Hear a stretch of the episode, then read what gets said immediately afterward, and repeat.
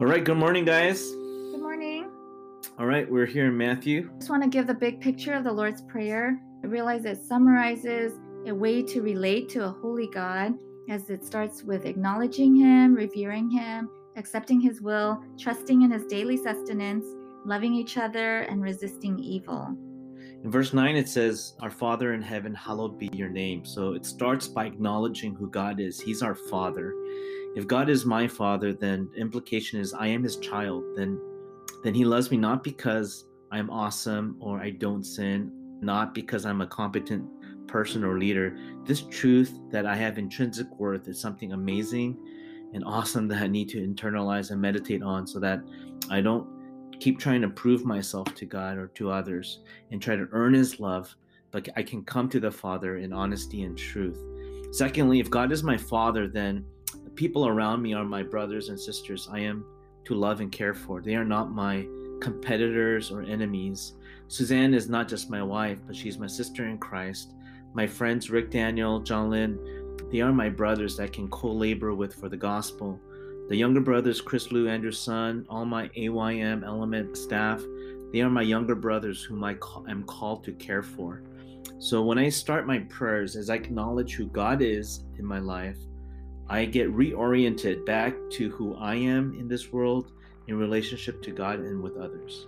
Another reorienting verse for me is verse 10 Your kingdom come, your will be done. I realize it's not an easy verse to pray because focusing on God's kingdom um, and God's will can directly go against mine own. When Jesus repeatedly states his mission in the Gospels to repent, for the kingdom of God is at hand. And based on the Beatitudes right before this Lord's Prayer, I learned that this unique kingdom is one that is entered through humility and one who is poor in spirit. So his kingdom come, that kingdom is unlike any other worldly kingdom. It is one that a child can enter into. It is one entered again through humility. So it, it showed me that in my prayer, when I pray this, I need to be reoriented to focus on who God is, like what his values really are, what his will is. And if I want God's will to be done on this earth, it may look very different from what I want. And it may go against my own worldly values, my personal preferences of what I want to do for ministry or what I'm better at or what I'm comfortable with. So, in other words, what I'm saying is when I pray this prayer, it directly confronts me. If there are conflicting values and willfulness, it will be challenging to pray this prayer. Yeah, it's a struggle to pray a prayer of surrender and laying down of my rights and being aligned to God so that His kingdom will come and His will be done.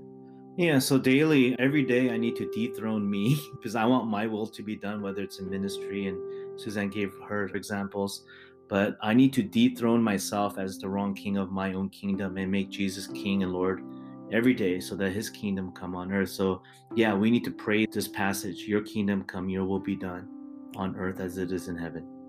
In verse 13, lead us not into temptation. I think this time around I was just struck by this very realistic and humble posture before the forces of this world. I think as a Christian, it's important for me to be very alert that I can be led into temptation and put the proper guardrails in place. Someone who prays this prayer daily would be a humble person who can acknowledge their own frailty and ask for protection. So, just personally, it's another reminder that as a minister, as a leader, uh, to know that I am never exempt from these basic things. So, verse 14 and 15, it emphasizes forgiving others. There's a direct relationship with having been forgiven by God, and as his disciple, I need to do likewise.